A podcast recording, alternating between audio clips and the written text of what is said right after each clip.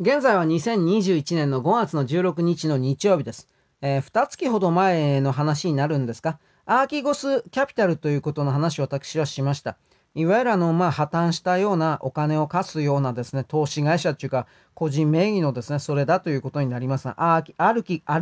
ゴスキャピタルマネジメントですね。で、結局巨額の追加お衣装です。お衣装というものに応じられないで突然ぶっ壊れたわけです。破綻したわけですが、このアーキゴスがいわゆるお金を突っ込んでいたような企業の多くが中国の問題ある企業であって、これらに関連するような情報としては私は知らんかったが映画になってるそうです。それはいわゆるチャイナの、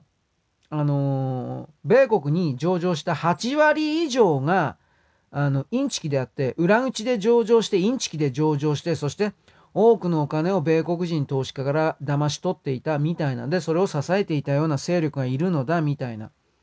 そういう告発の映画がどうやらあったようですけど、この映画のそのままの続きみたいな形でアーキゴスのこの今回の破綻があったということのようです。で、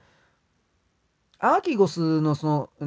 米国系韓国人かなんとかホアンさん、これは結局中国の関係筋と大きくつながっていたであろうということも言われていて、これ中国共産党の子飼いというか何らかの工作の実行者であっただけなんじゃないかという、ここまで言われてました、破綻した時に。そしてそのアーキゴスが持っていたというかいろんな株式があるという言い方をしますけど、これをね、今度はジョージ・ソロスのファンドがクズ値で、彼らがよくやるやり方だなと思うんですけど、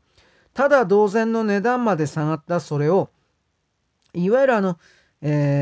投資先関連株という言い方ですか、これを大量に購入したという動きが報道されています。つまりこれくず値で買ったわけですから、その後は上がる一方ですよね、普通の考え方で言えば。支配権を手に入れたということになります。ただこれ本当にソロス生きてんのかなというのもあって、これちょっとわからないところありますよね。どちらにせよアーキゴスはもうほとんど詐欺としか思えないようなチャイナ企業、中国企業に多額の投資をしていた。レバレッジ、テコをかけて投資をしていた。じゃあそのホアンさんは一体どこから金を引っ張ってきたのか、どっか金融機関から借りたのかなとかいろんな考え方ありますけど、これらのお金の全体の流れが全てが明らかにされてるわけではありませんが、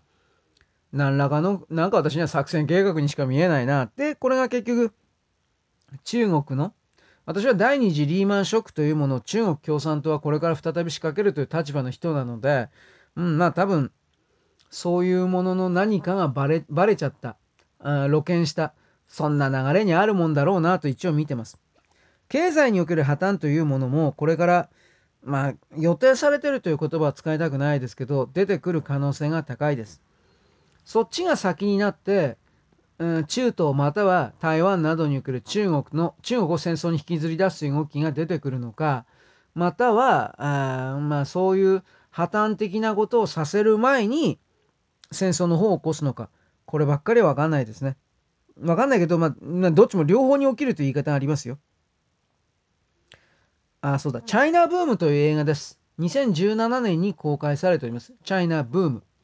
中国企業はいかにインチキをしてきたかということの、ドキュメンタリー映画なんですけど、多分これ検索とかすれば色切れ端みたいな映像を見られるんじゃないですかね。